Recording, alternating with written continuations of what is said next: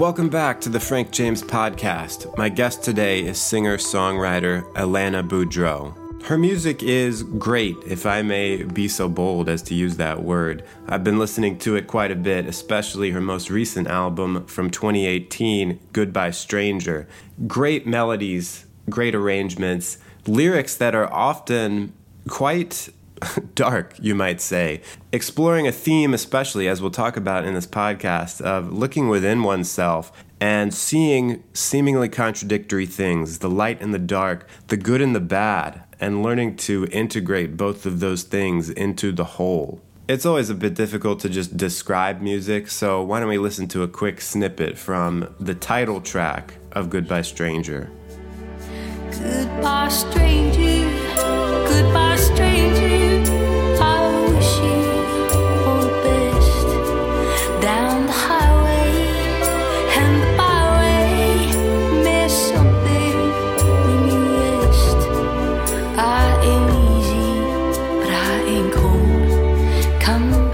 Without further ado, let's get on to the interview with Alana Boudreau.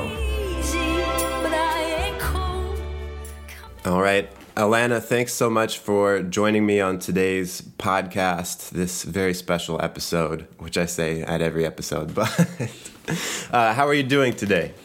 Great. How are you? I am good.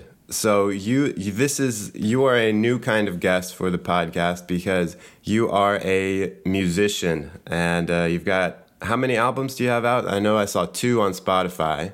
Um, I have four or five.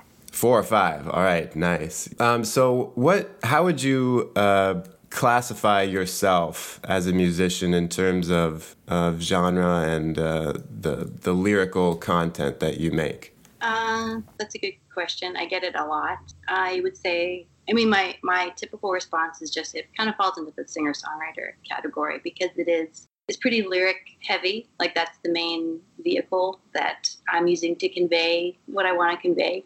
But musically, it's it kind of borrows from it's like Paul Simon, Norah Jones, Ingrid Michaelson, uh, you know that kind of that kind of vibe. So singer songwriter, folky, folk pop sort of thing. You know, right. An amalgamation of those elements. Yeah, I you know I noticed looking through your lyrics that they often read like poems. and like they could stand on their own in many ways. And it, as I was going through, I noticed on your most recent album, "Goodbye Stranger," uh, you do have a couple of them that you actually just took poems and set them to music. Yeah. So, would you say that lyrics are more important to you, or that they come first? Do do you, are they the same importance as music to you?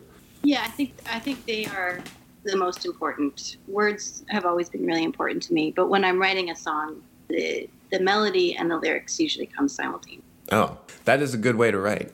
the way it happens. yeah. Yeah. Now I know that a lot of your lyrics have to do with faith, although it's not always explicit. Do you is that do you consider that to be a major theme of your work because you don't I noticed you didn't classify yourself as like a Christian uh, musician. So how do you how do you see it? Yeah, I've always been pretty resistant to that because it kind of pigeonholes. I mean, usually when I'm going to kind of go off on a slight diatribe. Yeah. When somebody uses that label, they're doing it. They're doing it so that they can create a buffer zone of what's safe for them to like. It's like, oh, she's Christian, safe for me to like her stuff, you know. And that's never been I don't know. I think that the most worthwhile things are not necessarily safe. A lot of a lot of really meaningful things are actually kind of dangerous, and that's and like people too. People are very complicated. So when I've been writing music, I'm just trying to convey the full gamut of human experience, like the good and the bad, and the light and the shadow. So that's why I've kind of resisted that sort of simplistic label. And I sound incredibly arrogant by saying that, but I hope it makes sense, like where I'm coming from. I, I think I just want it to be accessible to everybody because we're all experiencing the same things, just to varying degrees of suppression or freedom. so, um, so yes, I am trying to remember the exact question was. Oh yeah, faith coming up thematically. Um, my faith does come up pretty frequently in the songs that I write um, because they are pretty they're pretty thinly veiled. They're they're fairly autobiographical, most of them. Um, even when I'm writing about other people, or if I'm borrowing a story from a book, it's because it resonated with me personally. So I kind of am telling it through my own whatever series of memories or impressions. Uh, but yeah, the faith thing comes up a lot because I'm very interested in God and whatever God is. So my own religious affiliation has changed in my life, but oh yeah, faith in God that's remained kind of constant. Like, I, I, are you familiar with, with Carl Jung? Some people say Jung. I say Jung. Yeah, yeah. Well, you know, the personality thing. I I haven't read a bunch of him, but I have. I've read the personality types, and I've I've done a lot more um, reading and listening to people talking about him and kind of summarizing what he was talking about. I'm I'm a bit like that too. Although I did watch his one his one interview that's been taped. Um, and the guy asked him, Do you believe in God? And he said, I don't believe, I know. And that's kind of, even though the doctrines and dogmas that I once took for granted have shifted a lot, that sense of knowing something divine, like at least like that impression on an experiential level has never changed. So that, that does come up a lot in my music. Um, sort of like a sacramental imagination, I guess you could say, sort of like like Tolkien. He was writing a lot from his physical lived experience of liturgy and his love for beauty and that would come out i think in the way he was writing stories. Not to not to put myself on the same level as, as tolkien but yeah you know. Yeah well why not? Why not put put yourself on that level? Well what what you brought up uh, going back a little what you brought up about uh, you know the christian music label being kind of a safe thing i like i totally can relate to that because when I was a teenager, I listened to almost exclusively Christian music. And it did have that feeling like, oh, if this band isn't Christian, can I listen to Coldplay? Because they don't say they're Christian, you know? it's like, uh, the other part of it is, if I can go on a diatribe, is that it seems like, well, Christian music is weird because it's the only genre that's defined by its lyrical content. And in many ways, it's more of a marketing thing than an actual genre. Yeah it also just feels very like disintegrated to me in a way because again kind of going back to some some of jung's way of looking at things he was he's actually pretty antithetical to certain christian strains of thought where his understanding of wholeness meant integration. So like uh, the coming together of oppositional forces in a sense that's what that's what it takes to become a whole thriving human being. Whereas it's there are fairly uh, i think uh, long-standing Christian concepts that have to do with this idea of burning away anything that's evil in order to be rendered perfect and worthy. Um, and you see that a lot in Christian music, and it's good. I mean, it focuses on the areas that we need to heal, but it's always whenever I've listened to it, I've always kind of like this. Nobody really lives like this. Like this feels lopsided and like false or something. And right. I'm just like a hyper skeptical, like suspicious person. Hmm. so I tend to just I know I, I scrutinize my own motives so much that I I just tend to consider everything from a, a, variety of angles. So that kind of makes me look at Christian music and wonder, like, I wonder, I don't know. It just feels, yeah, it feels disintegrated in some way, unless like it doesn't have the teeth that life actually requires in some ways. You know what I mean? Yeah. I don't know if that's making sense. I'm, I, I kind of like to live in the ambiguity yeah, no, that makes total sense. You're speaking my language. You know, you're talk, talking about like the integration of the shadow, I guess, is how a lot of people talk about it. And um, maybe Jung himself came up with that phrase. And yeah, but we'll give you a 16 personalities shadow side. Oh yeah, 16 personalities shadow side. I people would know about what that is, but it would just be really interesting. Yeah. Briggs, it just sort of it just sort of makes everyone feel really good about themselves, and that's fine. But sometimes it's like, but here's your dark side, and here's what you should watch for in yourself. Right. Yeah. And I th- I think um, I don't know if this is apocryphal, but I I read something about Jung when he first when like Myers and Briggs wrote to him and he like his secretary or something wrote back saying oh yeah good work but it wasn't really what jung himself thought and he was more like you're missing the point. You know you're making this more about oh this is who you are this is how special you are whereas for him it was like this is how you are uh, running on autopilot to the exclusion of these other things. Yeah yeah. Yeah and i feel like he also was somebody who kind of resisted the the newtonian like very I don't know, like hyper specific equational approach to life too. Like if this, then this, QED, end of story. Like, and I appreciate that about him. He's always about just like mystery. It's a mystery, always a mystery, vague, vague ambiguity. So it's kind of not comforting, but it's also feels more realistic, sort of.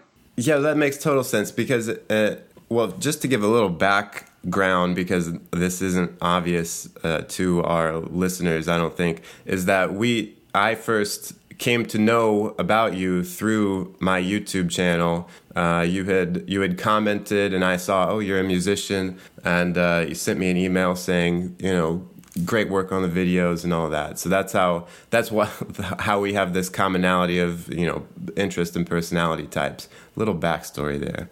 But yeah, with if you if you look at like the the personality types, uh, the psychological types essays that he wrote, it's it seems like he is even Jung is even like, yeah, I'm not really sure exactly what's going on here, but this is what I see, which is in such contrast to a lot of uh, personality type experts now who are like, this is exactly what this type is like, you know? Yeah, right. It's it's nice. It, it would be nice if it was that simple, open and shut, but. Right. It's almost like I understand how this computer program works, and I know exactly what you know, if you put these variables in, this is what's going to come out, but it's not. Yeah. I do feel like some of that's necessary though. Like even when I read Jung, I have to like, I get super tweaked out about consciousness and stuff. So I have to step away and like go talk to another person and be like, are you real? So you do have to have the really concrete like mapping onto reality stuff, which I'm sure he was probably totally cool. But yeah, I guess it's just both and, right? So. Right. Yeah, exactly. It's it's hard to sometimes look at those things that seem to be contradictory or things that are seem to be both true but somehow invalidate each other yeah. and still be able to accept them. That was something I actually thought about bringing up in this conversation just about music is that I think I think that's one of the things great art does it taps into the paradox and those areas of just perpetual friction and I think that's one of the only ways that we can constructively deal with the shadow side and the parts of us that we can't unravel or figure out because otherwise I think it just turns into some kind of neurotic tendency. So I think, and I mean, some art is, you look at it and it's like, wow, that's something twisted going on there, but it's coming out, like it's still expressing itself. So it's less neurotic than just like the suppressive denial. I think that's, yeah, I think that's the thing I, I find the greatest joy in with music is that there's a real element of freedom to it, to just excising certain things and expressing them. Um, people use the word cathartic a lot when they're talking about art, and it's kind of trite sometimes, but I think it's it's pretty accurate. You know, for that reason, because it allows you to just release something or or acknowledge something that you want to deny. Or, or actually, for me, sometimes I'll write something and I won't even know what I'm really thinking about at the time. And then maybe a couple years later, I'll look back and kind of be like, "Holy shit!" Like that's that happened in my life. like years after I wrote about it, it's like my subconscious knew. Um, so it's just really interesting, you know, when that happens. But it's a real gift. Like that's probably one of the best parts. Not the best part, but one of the best parts. Yeah, a lot of your lyrical content seems to be dealing with you know not necessarily trying to reconcile these things but there is a lot of especially especially to me on goodbye stranger a lot of the lyrics are kind of dark and like looking into dark parts of uh, one's life. Is is is writing the lyrics in those senses i mean you say you just said sometimes i don't know what i'm writing about for lyrics when you're writing them is it more like i'm trying to work out something now or is it more like looking back or is it sort of just like whatever comes out comes out um it's usually yeah i, I very rarely i'm not i'm not like a very disciplined writer um but I mean, like I know I've heard like that Jon Foreman writes one song every day, which is cool. But I, for one thing, wow. I don't have the time. A lot of my time is determined for me because I have a two-year-old child, so it's very busy. But um, it's actually, in one way, it's been good because it has forced me to be a lot more um, streamlined when I do have a free pocket of time. But yeah, typically when I sit down, um, it only ever comes if I'm not trying to force it. You know, I mean, there have been a couple times where I've written songs for friends specifically, and then you know, but those are just like goofy things. Yeah. Um, but yeah, for the most part, it's it is usually it has to do with processing something, but it's it's not like a there's nothing really formulaic about it. Like it, it's not it's not tied to specific timelines in my life. Like sometimes it'll be something that happened two weeks ago, or actually just the other day, I had this situation of conflict that really bothered me. So I just like took up my guitar and I wrote a song about it. And I actually really like the song, so I'm going to keep it. But it was full of like different symbols and metaphors that I've been swirling around in my head for the past year. So mm-hmm. here's this little thing that uh, this was waiting to kind of funnel itself into. So yeah, I, that, I don't know if that makes sense, but uh, I, we're speaking the same language here. So when you think you're not making sense, it makes sense to me. So face looks like it's like you're following. Yeah, uh, or I'm just very good at pretending. Oh yeah. that could be too. I'll never know, but yeah, good. Yeah, when you when you have an album, so you have ten songs on Goodbye Stranger, and I mean ten songs seems to be about album length. Your last album before that had 11. It, do you go into it being like, I'm going to write an album and it's like there's some cohesion to it? Or is it more like this is just a snapshot of this period of time as a songwriter for me? Um, it's, again, it's like both and. Like um, sometimes I'll just go through a phase where I'm just writing a lot more music. Um, like in high school, I wrote a lot, and then I just I realized at one point after I got to college and I was playing at all these coffee shops, people were like, Where's your music? Like, your MySpace is cool, but where's your music? Like, I need a physical copy. That was back in the day, you know, when people had CDs. Yeah. You and I are old, so we know. I'm sure. I'm sure there's plenty of old people listening. But, um, but yeah. So that was kind of the incentive that made me realize, all right, I'm just going to get into the studio and record something. And I just, I just kind of made a list of the songs that I remembered I had written, and I was like, oh, there's enough material here um, to create something, but I didn't have this like specific theme in mind at that time. It was just kind of, um, I think it ended up feeling thematic though, because um, my worldview was pretty uh, synthesized and it was a lot simpler than it is now. And so it just was, but it was honestly expressing where I was at at the time.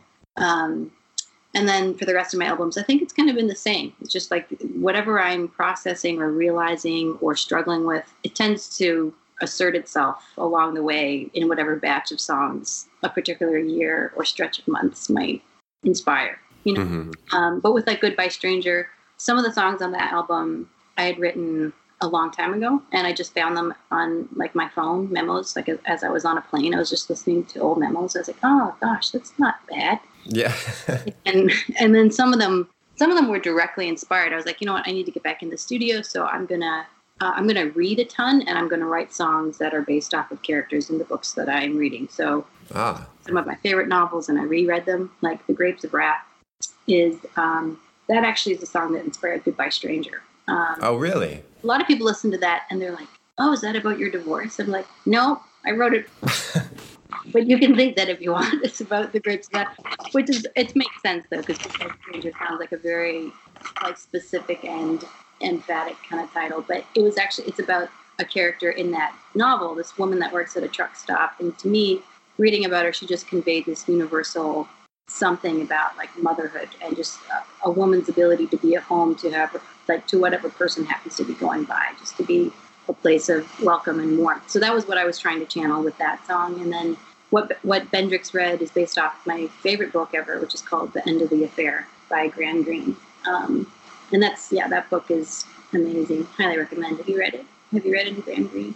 I have not read any Graham Greene. I have read a lot of Steinbeck though. He's he's probably one of my favorites. Yeah, he's great. Boy, he could write about a turtle crossing the road and make it the most like, amazing thing. Like I dream about that turtle. It's just like I lived that turtle. I don't even know what I'm saying, but uh, yeah, I am a big fan of Steinbeck. Is what I'm trying. Yeah, he has he has such an earthy writing style where it's like you really you get the sense of it's really it's really sensory. You really get you feel like you're there. And with the Grapes of Wrath, that was one where I struggled with that. It's been a few years since I read it because what I noticed is that he never gave you any insight into any character's mind and he never like just said what they were feeling. So you were it was really just like the plain facts of what was going on what people said what people did but there wasn't you didn't get anything anything further than that. So for me it took about halfway into the book before I really started to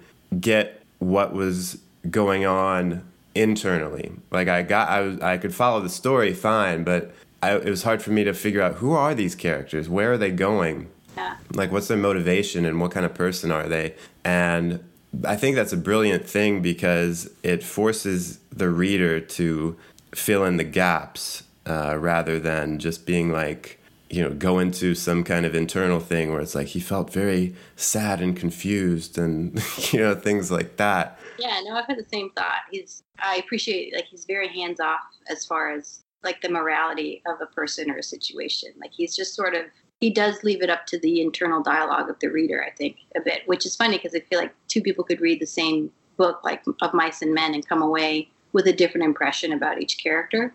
Um, I, I don't not I like yeah I think some people like they take issue with Steinbeck. But at least some of my very conservative friends have complained a little bit about just like yeah I mean it's just too ambiguous and vague. And I'm super open minded. I'm like, but that's how it is, you know. But that's I, I think that's more accurate and more honest in a way. Like his economy of language, like you said, it's very taut and uh, kind of cuts off all the unnecessary fat, which is I just appreciate that in general about people, whatever it is they're doing. There's not like a lot of yeah superfluous whatever on top of it. Um, right. So yeah, but that's that's a really good point. He is. It's kind of hard to get a pulse on the characters in that book. Um, then the other book was the Divine Comedy, uh, particularly Hell. That one, the the song Jig on the album, I took a Bach piece that I used to play in high school. Um, and then I was just playing it one day, and I started thinking about death. And as I do, um, I'm sure you do too. Yeah. And I just remembered how stunning that book was, and um, just started going along with that idea. And so that was actually a lot of fun. I really, I'm very proud of that song. Like those, those lyrics are very potent, I think, and um, yeah, and and like stark, not not stark. Uh, they're they're grim, but also hopeful in a way. At least that's how I feel when I come away looking at it or listening to it. So, so yeah. Yeah, that's that track Jig definitely stands out on the album because your your style throughout the album is is that kind of singer songwriter. It's weird because it's like sparsely arranged, but it also is lush in the production. So it'll be like a lot of them are just stand up bass guitar, background harmonies, but it still like feels very full and dreamy. But then Jig is like this this classical piano and and you and that's it. A very it's like a totally different genre. Um, and yeah, the lyrics, I was like, yeah, this. well, of course, you have um, what was it? Uh, abandon all, abandon hope who enter here. So I was like, oh, okay, we're talking about hell, I guess. So it, yeah, it's a very. Um, I'm just looking over the lyrics now. Yeah, ha- sewn their mouths with wire shut. Yeah, it's pretty, uh, pretty grim, you might say. Yeah, it is. It's very visceral. I wanted the imagery to kind of pop out a little bit there. But yeah, that line is pretty intense. That's about the people who were never able to make up their minds about anything. Yeah. Yeah, they were silent in the face of whether it was injustice or just something like that. They and they never chose a side. They ended up with their mouths sewn shut. They should have they should have spoken when they had a chance. That's the moral of the story. So yeah. You have another song, and I forget which one it is. Maybe it's the next one on the album Oh yeah, all hail mediocrity is one of the lines in it, and it seemed to me that that was kind of the same uh, sort of uh, theme going on there, where it's like people who don't go, people who don't live life in any kind of uh, big way, where it's just like going going down kind of like the the middle lukewarm route. Am I interpreting that correctly? Is that what you were going for? Yeah, that's um that is part of it. But that song was actually inspired after, particularly that that, that line after reading. My, my second favorite book is The Moviegoer by Walker Percy. Um, have you read any Walker Percy? No. I'm not that well read. John Steinbeck, yes, but I think you probably like him. But um, the moviegoer is based. It's, it's about this young man who um, he kind of has this awakening when he's around I don't know 30 or something, um, but he just recognizes that he's just stuck in this kind of phase of ennui and he's wondering if it's worth moving beyond it uh, and so he starts searching and it, i mean that sounds very basic and maybe like stereotypical or something but it's actually a really profound book really really beautiful profound book and walker percy himself was a catholic um, with a very robust faith and a very active imagination. A lot of catholics have very active imaginations which is something although I'm not Catholic anymore, my Catholic imagination is still very active, and that's it's great. It's like just it's very gory and intense and beautiful, and um, I'm thankful for that because there is something very fleshy about it. And I mean, there are elements of obviously any religion that are kind of anti body, uh, so that's a whole other topic. But all this to say, I'm very thankful for the way it's allowed me to look at the world. And Walker Percy is somebody who speaks that same language. And in this book, um, this young man just sort of represents that that moment in life where, again, going back to Jung, he talks about how there's two phases in life. The first phase is uh, the phase where our persona is perfected. So it's like where we're indoctrinated by the religion we happen to be born into, we're enculturated by the family we happen to be born into. And that's fine and good. It's like the ego trying, it's like the ego is figuring out who it is, who you are. Um, and that's necessary for civilization to have any sort of basis or to thrive, and so that we're not all falling upon each other, killing killing the other person. Right. So it's great. It's really important. But then the second half of life is that point where um, you're challenged to step beyond the persona that you've made, hmm and that's the only point in life where you're actually going to make contact with what's true, like beneath it. And beneath it, there's a lot of chaos and shadow, so it's very scary. That's actually something I've been experiencing in the past, probably like four years of my life have been uh, a really beautiful but intense experience of, of that exact process. Um, and so that's what that song, uh, Horrenda Noche, is. It's based off of St. John of the Cross. Uh, he wrote about the dark night of the soul. And so that's why I called it that, because he's Spanish.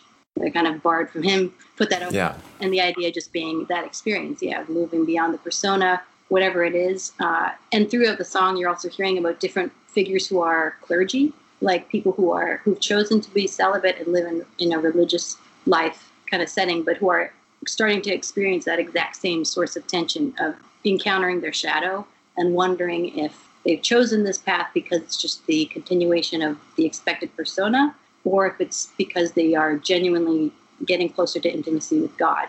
Because sometimes it's not bringing you closer to God, even though you thought it would, you know, because everyone told you it would. Um, so that's what that song is about.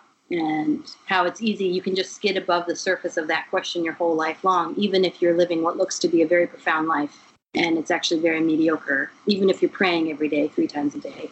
Um, if you're if the calluses on your knees don't reflect a real disposition toward whatever God being, whatever God is, you know, then it's not really worth it. Yeah. Right. End of very long. No, I I love that. I mean, I I prefer a guest who uh, speaks for long periods of time rather than just says "yep" and then makes me have to jump in. Yeah. Yeah. Don't make me do my job as a host, and that'll that'll make you a good guest. Uh, Asking questions. So that's happened a few times on podcasts where I start asking too many questions. The other person is like, wait. I pre- I prefer that. So it's much easier to be a guest because it's like I don't care how this turns out. It's not my show, you know. So you make a really interesting connection there between the between the ego and faith and how you know you talked about the two phases of life in terms of the ego where it's built up you have a mask that's given to you basically and then you suddenly realize that it's mostly illusion.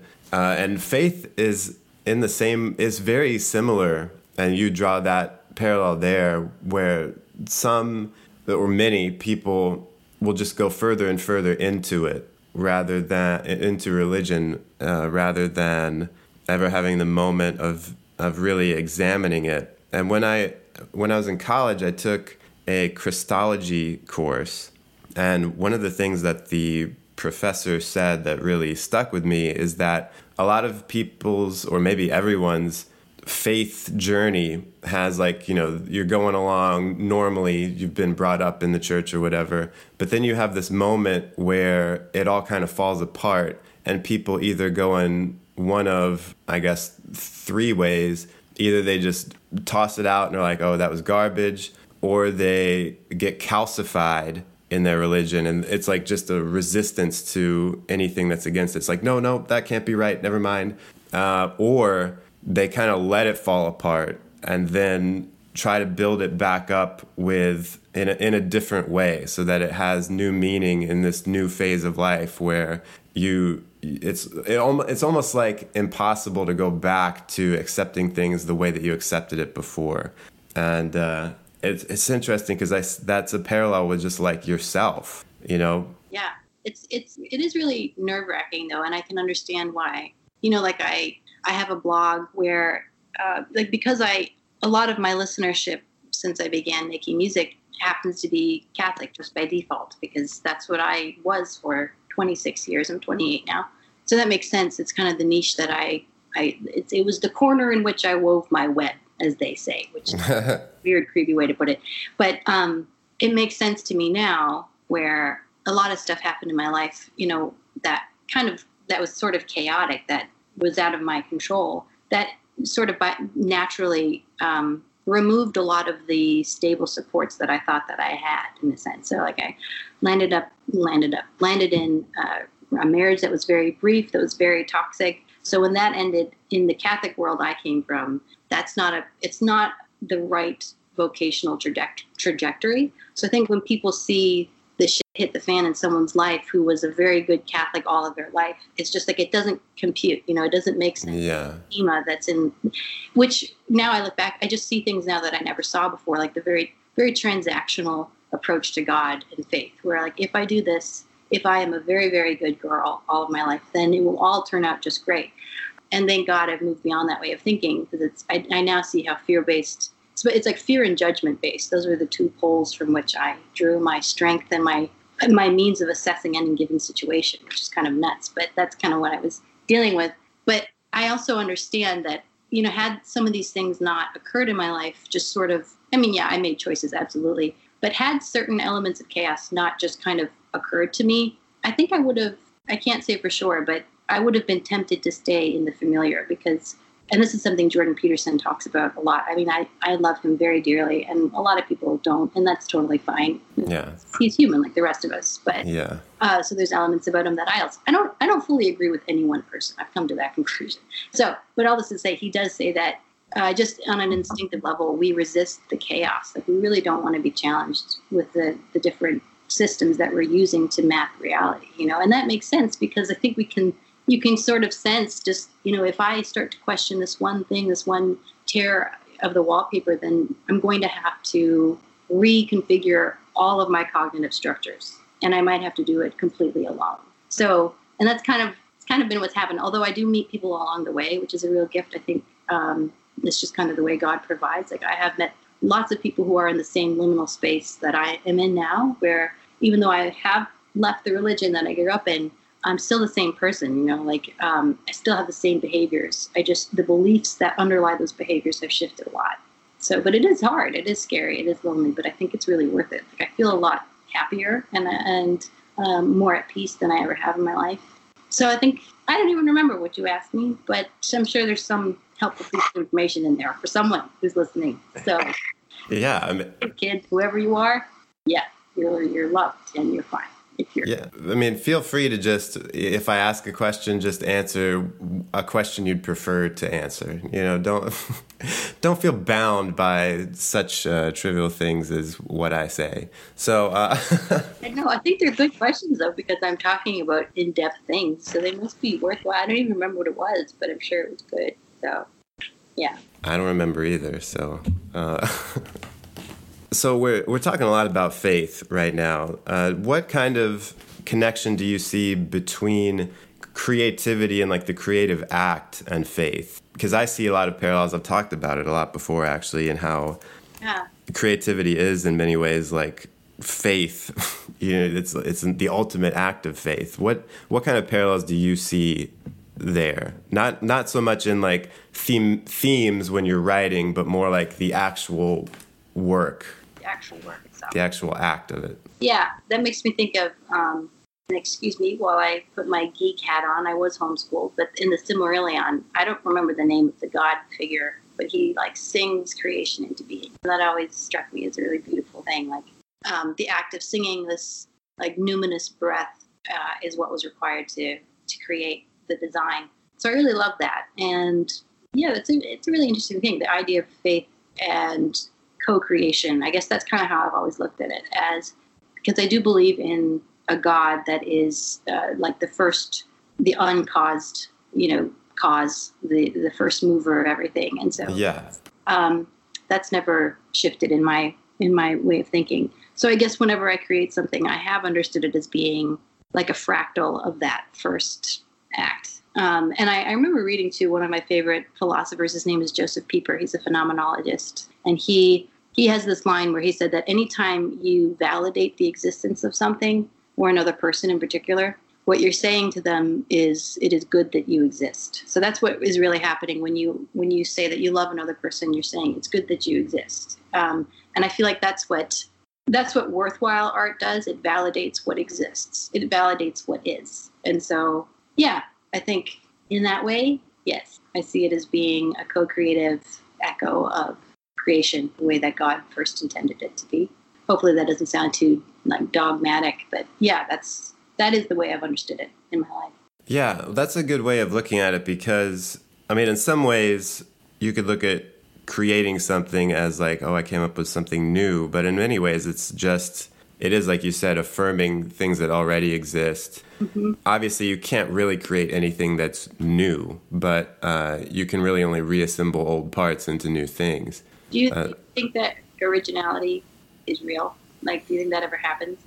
I think, yes, I do. But I think it happens a lot more rarely than we like to say it does. Uh, and I like that could just be my biases, like what I like. You know, my favorite music is the most truly creative. But it's like uh, I don't know. You look at before we started recording, I mentioned uh, the Beatles, how they're my favorite. And for their time, they were really doing new stuff. Now, what was that new stuff? They were playing existing instruments in new ways. They were using existing recording equipment to do things that no one else had done. So it's like, on the one hand, it is new because it hadn't been done before, but it's not like they invented things. Like they were just finding new ways to use existing things. But there there is also that element of like the words that they came up with with for lyrics, like Strawberry Fields. The lyrics for that were were really unprecedented, uh, at least in recent memory at the time. You know, who knows? Maybe in in ancient times there was some, you know, poet who wrote, uh, you know, "No one I think is my tree." You never know, but um, I tend to think that there are people who, at the at the very least, push things so far to the edge that it seems new, even if it isn't, and that kind of reminds me of. Uh, I've been listening to a lot of Alan Watts recently, and one of the things in uh, in a lecture that I listened to recently was him talking about. Uh, I listened so closely. Some view of so, some Eastern view of God uh, and life in general. It's sort of like God is is saying, "Let's see how far we can push life. Like, let's just see how far out we can get." And so, I think that's the role of artists in some ways is to um, take that same approach and be like, how far out can we get with this art form? Because it's you know it's expressing something within in in like an analogous way to God creating the universe. Uh, I guess it's on a much smaller form, at least. But the, you, it can go either way because you get like avant-garde stuff that is that just seems like ugly garbage, but it's far out. I was just going to ask you, but like, so do you think that that? What do you think about like postmodern art? Do you think it is uh, valuable? I mean, it, it is what it is, but do you, like, and that would open up a whole other conversation about value. But but do you think it's yeah valuable? I think that stuff that is avant-garde and not really immediately palatable is most valuable just in the sense of challenging what the art form could be, whatever it is, and not necessarily in and of itself being good.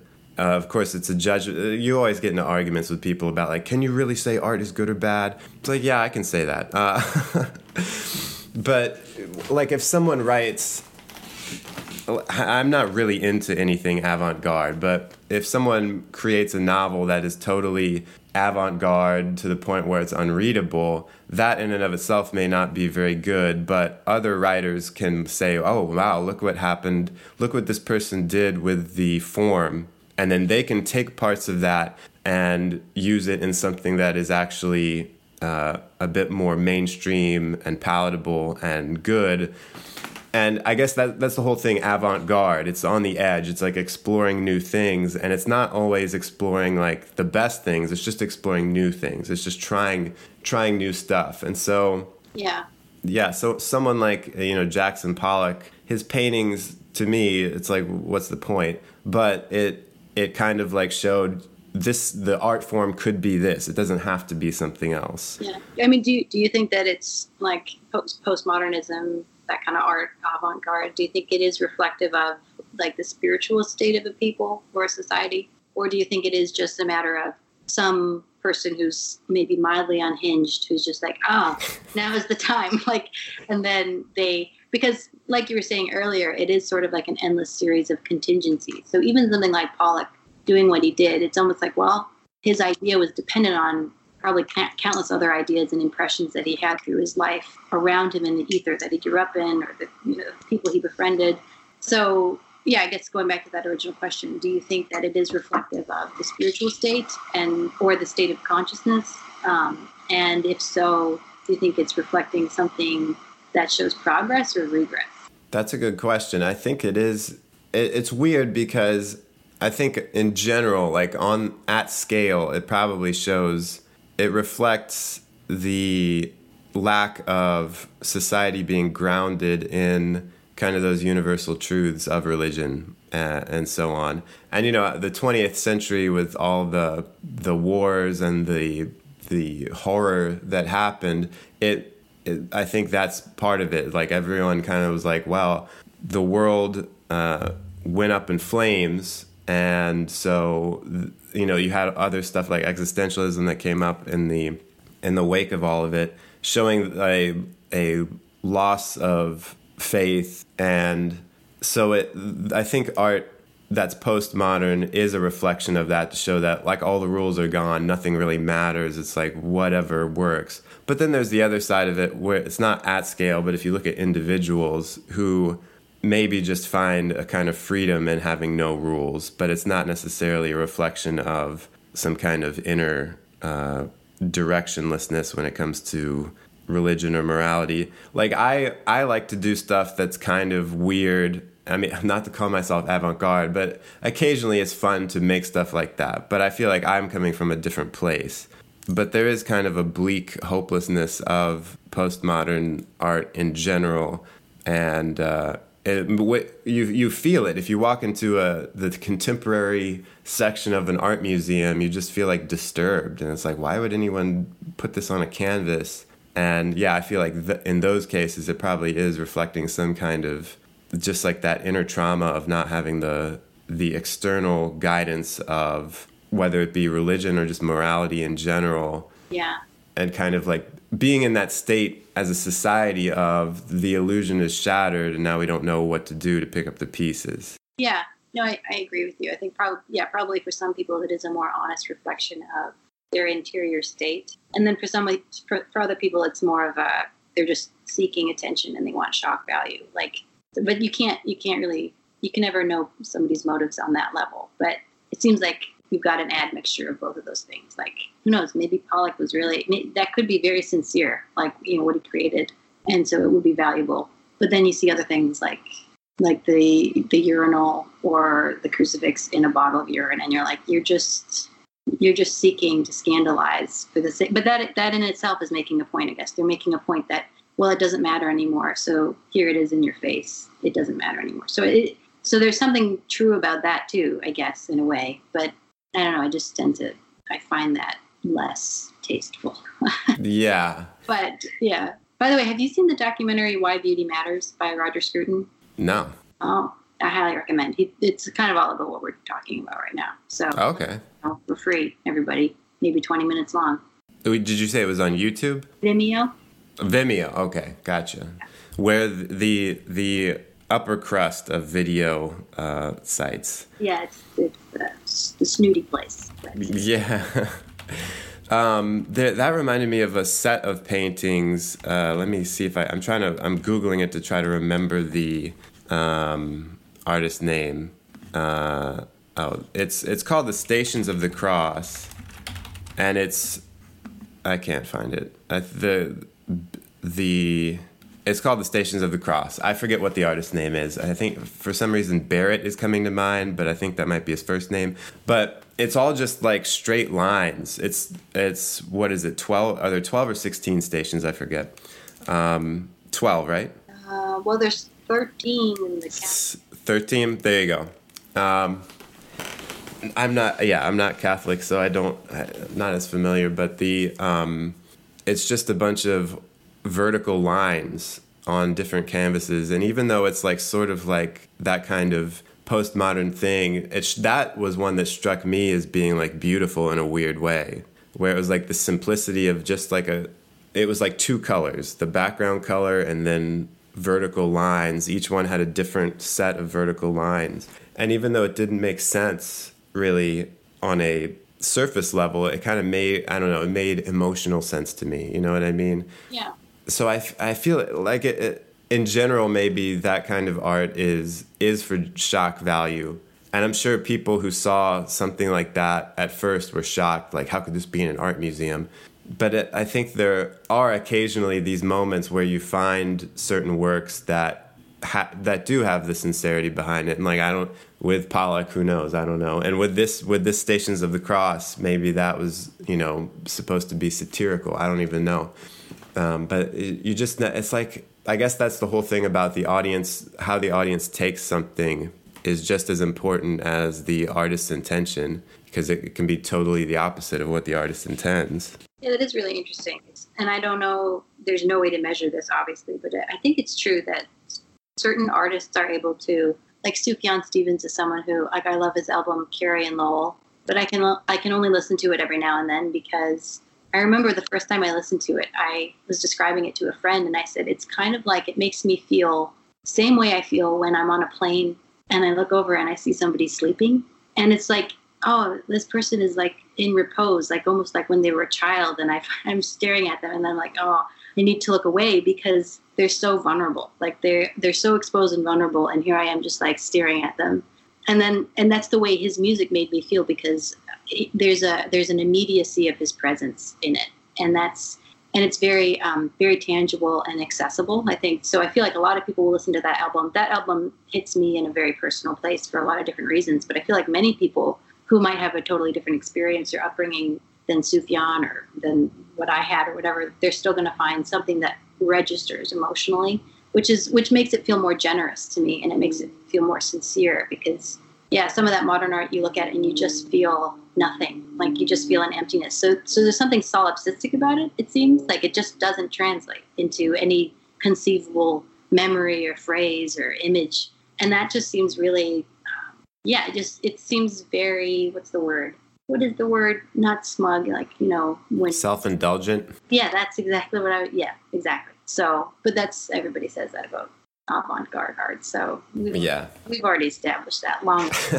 the experts already established it, but but yeah, uh, actually, speaking of this is a sort of a tangent, but speaking of Stations of the Cross, I just I was looking at um, just like the symbol of the cross like a few months ago. And for the first time, I recognized one of the things I really appreciate about that symbol is that to me, anyway, it indicates that that union is possible, but closure is overrated. And that's that those ideas, those two ideas are a great comfort to me because I think the first half of my life I was looking for closure for a lot of things, and now I'm at a point where I'm like, ah, you can still be, you know, united and experience intimacy without closing all the doors on the things that you wanted to tidy up. You know, like if you wait for that your whole life, then it's probably you're not going to have the other, you know, greater thing, the experience of intimacy. So I don't know if that makes sense, but it was just it just struck me anew when I was looking at. it. I was like, I've never thought of that. Yeah. Yeah. Overrated. Well, I'm gonna have to ask you to unpack it a little bit, like how how the cross symbolizes that for you. Yeah. Well, I mean, just you know, you have the horizontal and the vertical and the meeting point. Yeah. And so that to me signifies a un- like union of opposites in a sense. Like there there's a irreversible kind of union that's happening there. But then uh, like I, I took I took Euclidean geometry and just the idea of I don't even remember the terms, but the idea of these infinite points around a circle that like they just go on forever and ever. There's no ending point. And so when I was just considering like from that central meeting point of those axes. Uh, this idea of just an infinite amount of rays that they don't have an ending point necessarily. And this, yeah, the idea that you can circumscribe something. I don't know though. I mean, people like the circle is also a really significant symbol that means a lot to me in different ways. But I just had never considered the cross in that way. And also, if you look at like like in Catholicism, we have some very um, grotesque crucifixes, which I actually have always appreciated because it's just like very tangible and sensual and just like wow this is a very this is this is total vulnerability like this person has no protection but they signify self gift it signifies intimacy you know what i mean you mean just mean like because because christ on the cross is so open well that but also if you like if you consider what most christians believe about what that sacrifice indicates and what it allows for uh, which is ultimately union with god you know because there was a rift and that self gift healed the rift or allowed there to be a bridge built so that we can gain access to God. So that's, and obviously, a lot of my thoughts about certain aspects of theology have shifted, but that's the traditional understanding of Christ on the cross. I don't know, maybe you have a different,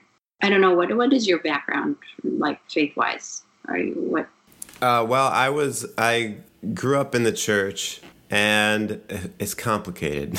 it's a complicated relationship. I would say, you know, like I am a, uh, I culturally identify with Christianity, and I just have a hard time now reconciling any of it, you know? And so it's like I, I feel like like what you said earlier like I feel like there's definitely the unmoved mover. Like there's definitely intent in the universe.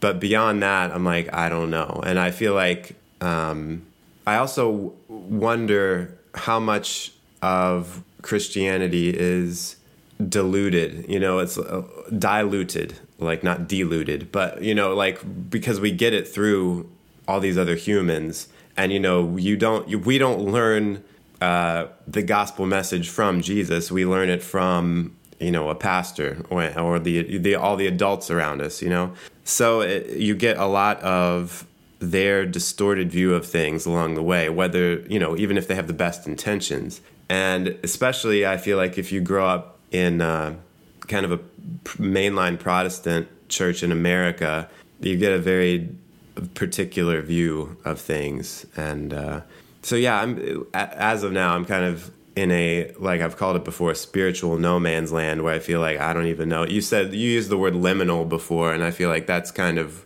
where I am, where I'm not particularly uh, religious, but I do feel like I got there's something there to be continually explored, and I'm not in a rush to get there. You know? Yeah, yeah, that's kind of I get that because I'm in a similar space where, yeah, I mean, uh, I find orthodoxy really interesting for a number of reasons, but you know, I'm right now where I'm at in my life too. I'll go to divine liturgy and I'll just have these. I'll just have thoughts where I'm like, you know, I'm not sure that the Christian narrative is the most accurate, like understanding of God. You know, it's it's been passed down and it's the one we've been working with, but it may not be true. You know, like that's on a daily basis. So I'm, I have, yeah, I mean, and I've been kind of agnostic since I was like ten. Like I'll have phases of agnosticism. I just never articulated it to anyone because you just couldn't. You, couldn't. like, don't do that. oh, like, and plus there are real psychological you know experiences when you grow up hearing about hellfire and things like that that does affect you especially as a kid so i've experienced a lot of healing in those areas where now i'm at this point of recognizing you know i can still go here and it's very beautiful because it's so ancient orthodoxy is so ancient and i'm watching it i'm kind of like yeah i don't know about the christ story i don't think i believe all of it and some days i don't know that i believe any of it but i do think that god is worthy of my worship um, and these people look like they're worshiping God, so I'm going to keep coming back. And the one of the things I love about it too is that it it just it's not pervaded by like the cult of personality, you know, which growing up you could go to a mass at one church and it's going to be like totally different than one across town where there's just different personalities vying for attention and different trends and methods of doing things whereas with orthodoxy it's just kind of you can tell it's been like this thousands of years literally um, so I like that, and I also think that I, I don't know, at least just in my temperament, I'm very drawn to symbols and ritual and liturgy. It just it, it's very grounding, and and and then I've also thought like, well, what's the other alternative? Like, I don't know if I believe this narrative, but I need a narrative to wrestle with. Mm-hmm. seems you know, I don't want to turn into like a cafeteria Christian where I just pick and choose certain things because that feels disingenuous. But, but yeah, I mean, basically all this to say, I'm kind of right there with you. It's like it's, uh, I'm very compelled by it and interested in it, but I also don't want to like be bullshitting myself just for the sake of comforting myself. Um, but I also don't want to turn my back on it because I think there's a lot of truth there. Like even if it is, like you said, really like refra- refracted and watered down, and I don't know. Um, whoever God is, I think he's immense enough to handle. Any God worth his salt is can handle the doubts. I think so. Yeah, which is not always what the, what you hear like when you're growing up in the church. So like almost like God is uh, so touchy. If you if you doubt him, he'll be like, "Oh, that's it." Yeah. but I mean, it's funny because that's almost like a metaphorical idea that really has a literal uh, implication. Where if you doubt it, then your parents or your family or your friends they're going to get touchy. You know what I mean? So it's like and it is like I think that's part of the reason why I remained as long as I did was because I did have a social substrata that I really. Oh yeah. Yeah. So having that kind of removed allowed me to be like, well, well, what the hell? I mean, I I've had these doubts and these questions for so long, so now I can kind of lean into them, and it's actually been a really beautiful experience, you know. So yeah. Yeah. When you think about it, it I think a lot of it maybe comes to that that uh, thought of God as a father figure and we think of it in those human terms where it's like if you know a father who has a kid and is like you better be grateful for all the stuff i did for you but when you think about it it, it makes more sense to be like god created everything so it's like the the stakes are not very high for god it's like hey i, I created you you know it's like i'm not going to be offended by anything you do it's not like it, it, experientially too like being a parent now myself just like realize like no just not act like that's just not I mean, I know parents like that. I know folks like that who have a very, what would be authoritarian way. Mm-hmm. At least for me, experientially, and that's really the only thing we all have to go on is our own lived experience. Anyway, at the end of the day, and my experience has been just like the love of a mother is not conditional. But, like I have a son now, and it's just like no, never. You know, like I mean, yeah, I'm human, so please God, may I never like end up eating my words. But it just as it is as I experience it, there's just no way that my love would be limited by his actions or because you know toddlers are tyrants. They're horrible people most of the time, and mm-hmm. but the love is it's unyielding and and it just remains. So yeah, but yeah. Yeah, going back a little further to uh, what you were saying about you know the the Orthodox Church and the ritual and everything. I, it's it's unexpected, but I feel like the more that you kind of doubt the the actual veracity of everything, the more that you crave that kind of ancient ritual and tradition because it's like if you if we're going to go to this like contemporary church where there's no tradition then it really only relies on me actually firmly believing this stuff whereas when it's a bunch of ritual especially ancient it's like oh now i feel connected to this bigger thing and i don't even have to understand it all. And it doesn't rely so much on me doing all this heavy lifting of trying to believe something that you know was written 2000 years ago. And uh, yeah so i i get that where and i think i don't know maybe maybe i'm uh, speculating too much but i feel like our generation is kind of swinging back towards that a little bit the ritual aspect of it because we find in the modern world we don't want a church that's modern you know, it's like we don't want something that that is like just competing with every other form of uh, socializing or entertainment or whatever. We want something distinct that is rooted in something. Yeah. And uh, so I I myself haven't checked out the Orthodox Church, but I have been interested because I've heard that that has like the most unchanged ritual in the Christian denominations. Uh, so that that that just struck me about uh, what you said and how how the ritual is so important to you. Yeah, and I mean the other the other neat aspect is just that with Orthodoxy, there's just a lot more room for mysticism too. Like, right. You're gonna have yeah, you're gonna have like really intense people in any religion that you like. You're gonna yeah, you're gonna have hyper dogmatic people anywhere you go, whether you're talking about sports or religion or whatever. You know what I mean? Yeah. The conservatives and the libs, yeah, it's just we're in a happy dance with each other all the time.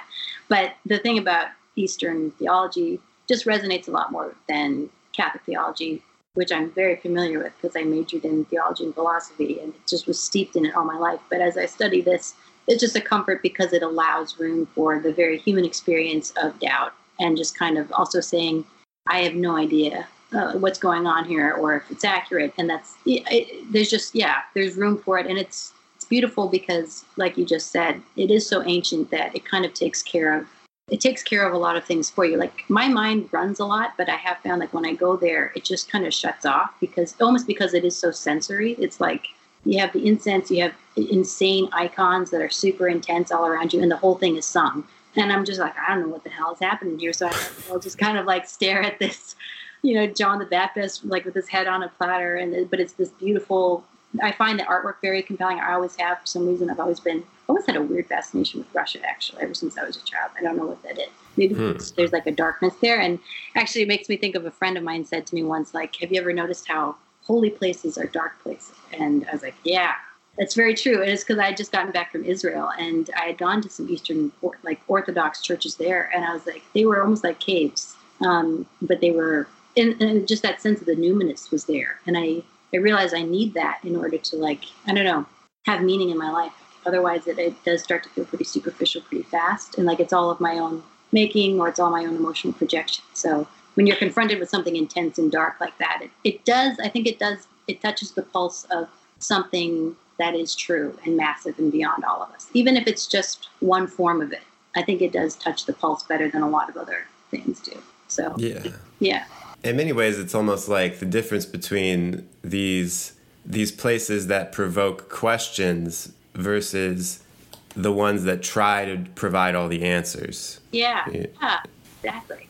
Right. Yeah because uh, i feel like a lot of i don't i don't mean to sound for my listeners out there i don't mean to sound like i'm bashing anything in particular but it's just from my experience it sounds like a lot of modern churches uh, they're trying to just give all the answers. And it's you know it's like we've got we've got apologists we've got an answer for every question you have. Whereas and i think a lot of people need that. You know it's not not everyone can handle questions and ambiguity and all that. Like some people just their nature they just don't ask questions. And i was like that's amazing. But it's i think it's true like just different types. Yeah.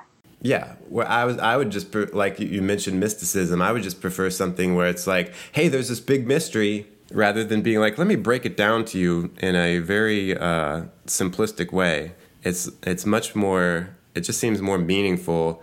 Of course, we're talking about God. It's going to be more meaningful if we're like, we can't, we literally can't answer these questions. Yeah. Rather than being like, well, God is like this, uh, because logically, uh, it's like. That's very true. Yeah, it makes it. Have you heard of um, dark matter? Uh, yeah, but I don't know what it is. Does anyone know what it is? Right. Not really. Just know that there's a massive amount of it, like more dark matter than actual uh, concrete matter. Matter, matter. Matter, yeah. Like, and we only know that it's there based on the way that it influences other things. But the idea, the understanding, which which is funny because actually, when you science itself is pretty religious in some ways, then that's like a whole other topic. But a lot of it is just theory. A lot of it is just speculation too. So yeah. with dark matter, I just it just when I first read about it, I was like, oh, it's kind of like God we know there's a lot of it, but can't really describe it. And that's where we're at. So, yeah. Well, Alana, that sounds like a good place to wrap up this episode. This has been really great. One of my favorite podcast episodes. I've only done 12, so. but it's shot right to the top. Well, uh, yeah, do you have. Uh, so we've mentioned uh, your albums on here. Your most recent one, "Goodbye Stranger," you can find it on Spotify. You have it also on Bandcamp. Is that right? It's on Bandcamp. It's on iTunes and Apple Music as well. And folks can follow me on Instagram. I'm pretty active on there. Alana Boudreau. Well, Alana underscore Boudreau. Uh, I'm deleting my Facebook, so I will not be on there anymore. Sweet. I'm writing a lot of new music, and once I can figure out how to get the money, I'll be going back into the studio. So hopefully, like in the next year. So. Oh, great! Yeah. Very nice. Yeah. I'll have to have you on again for like you know the the album release, uh, you know PR circuit. Great. Yeah. Well, yeah. If I can figure out how to get something like that set up, I will. know that would be awesome. So thank you for the gift of your time. It was a great conversation. Well, thank you. If you would back up your pace, pack up all that you own and but you say love don't make moves, love don't make moves, love don't make moves like.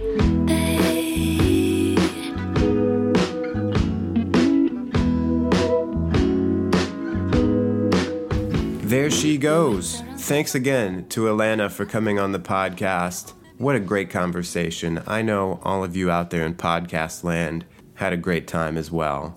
At least I think I know. Make sure you check out Alana's music wherever fine music is streamed or sold. You know the, the usual suspects Spotify, iTunes, Amazon, Bandcamp. The relevant links will be in the description. And thanks to you so much for listening to this podcast. I sure appreciate it and I'm not sure I would do this if no one was listening. So, I mean, it's fun. It's fun, you know what I'm saying? But uh, you all out there listening make life worth living.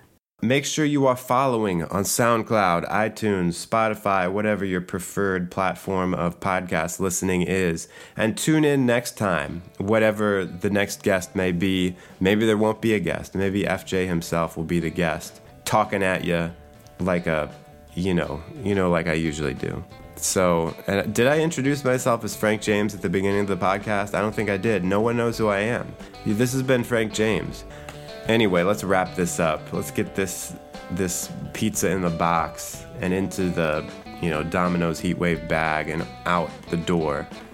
Thanks for listening. I'll see you next time on the Frank James podcast.